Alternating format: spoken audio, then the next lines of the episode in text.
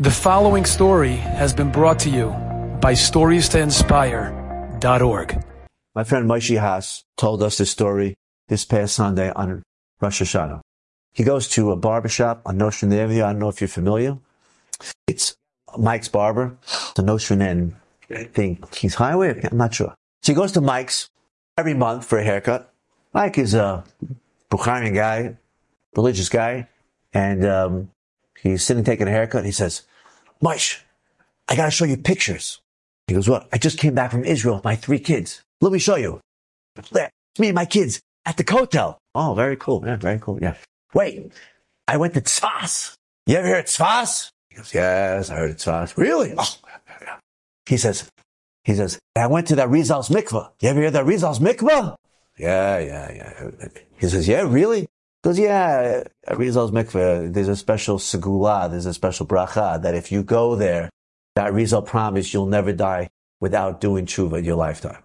He looks at him and says, why did you say that for? He says, what? Why did you just say that for? Uh, because everybody knows that about the Arizal's mikveh. Two things we all know. It's freezing over there. You freeze your head off and you won't leave this world without doing tshuva. It's a promise. He says, well, why, why are you so shocked? He says, I got to tell you what happened. He says, the first time I was there in Israel was like six years ago. I'm not a religious guy. And the tour took us to Tzfas and they said, okay, everybody take your clothes off. We're jumping in a mikvah. I'm like, what's a mikvah? You're jumping into the Arizal's mikvah. I'm like, why am I jumping in? The guy said, if you jump in there, it's a guarantee that one day you're going to do teshuvah, you're going to come back, you're going to connect. I ain't jumping that thing. It looks freezing. My friend said, come on, go in. You can do it. I said, no, I'm not going. He said, come on, just jump in. It's 95 degrees outside. We got to cool off anyway.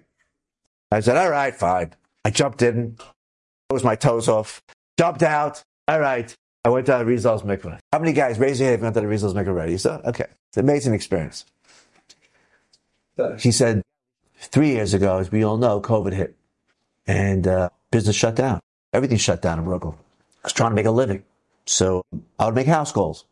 Ran around every house, charging house calls, you know, doing haircuts up and down the blocks. And then everybody went upstate. Everybody here in Brooklyn goes upstate. I didn't have any business. I had another business. I would drive rich people around. Anytime rich people need a driver, they're going around a business. I took their car, I took their Lexus, I took their Jag. I would be their driver. Whenever they want to go to the city, they wait inside. I kept to keep their car the rest of the day. Let's try to make a living. And this is what I, I was doing. My friend told me, you know what? You should go upstate. Go upstate and give haircuts. All these places that are estates, they have like 100 units, 120 units. You're in my place, right? Park yourself there for a day, two days. You can give like 300 haircuts. You make big money. All right. Rich guy gives me his car.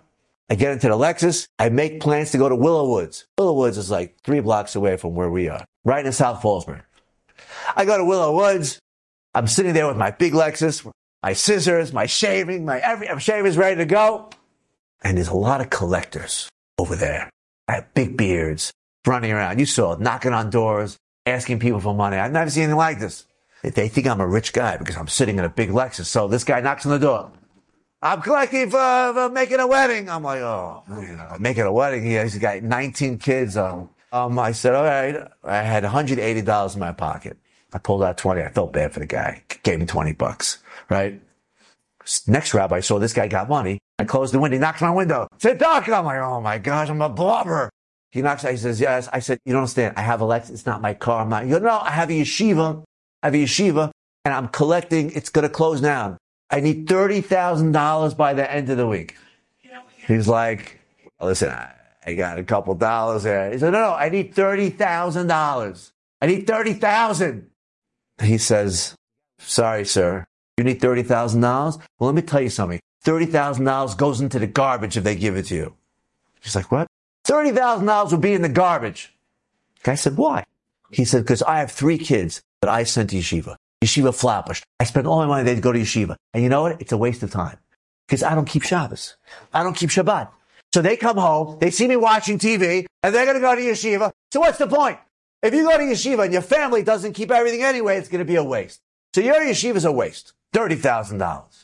So the rabbi says, you don't keep Shabbos? You don't keep Shabbat? Because no. Because why? He says, eh, it's hard. It's difficult. Eh, It's very hard, you know, all day. What do you mean it's hard? If I gave you a million dollars cash, would you keep Shabbat? Goes, yeah, sure, of course. yeah." Okay, so obviously you could keep Shabbat. He just, it's too hard, so get busy. No, I can't, I can't, I can't. What do you mean you can't?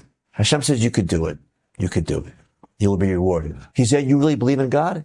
He said, of course I believe in God. That's why I'm here. You really think that you're going to walk around this place and get $30,000? He goes, yeah. I run a yeshiva. My name is Rabbi Pollock. I have yeshiva in Yerushalayim. Every time I need, Hashem takes care of me. So I'm going to go around collecting today and I'm going to get the money. That's what Hashem does for me. And you keep Shabbos. Hashem will help you get there and you'll be rewarded.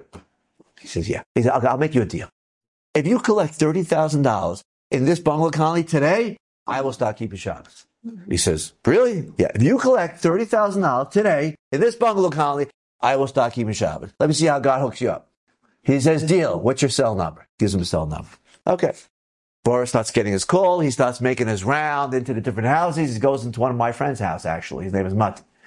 Mati sits down for a haircut. Mati says, you know what? This rabbi, Pollock, just came to my house asking for money. You know what he told me? He says, not only should I give for the yeshiva, but if I give money, some guy is going to start keeping Shabbos if I give him money. This is what the guy tells me. Can you believe that farce?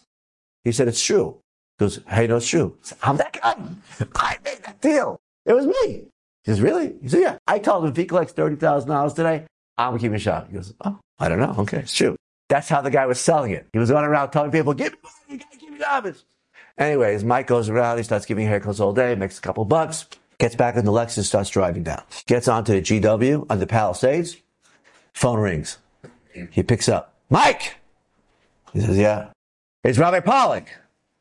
He says, hey, what's up? He says, start keeping Shabbos. He goes, what are you talking about? $31,600 one day. I'll show you all the receipts. Mm-hmm. So, so seriously, $31,600. Start keeping Shabbos. And he hugs the phone. He says, Moshe, I cried from the entire, entire way from GW to East 26th Street. I cried the entire way. Here I was. I was sent this guy. I don't know who he is, knocking on my window, thinking I'm a rich guy. I make some cockamamie deal with him. And then all of a sudden, I have to, I have to, I have to keep my promise. And ever since then, for the last few years, I've been keeping Shabbos. Because the Arizal said, if you show up to my mikvah, you will guarantee to do tshuva before it's all over. And they sent me somebody. And in life, it's all Hashem wants you to do. He wants you just to show up, just make a small move, a small move. God said, I got you. Enjoyed this story? Come again. Bring a friend. Stories to inspire.org.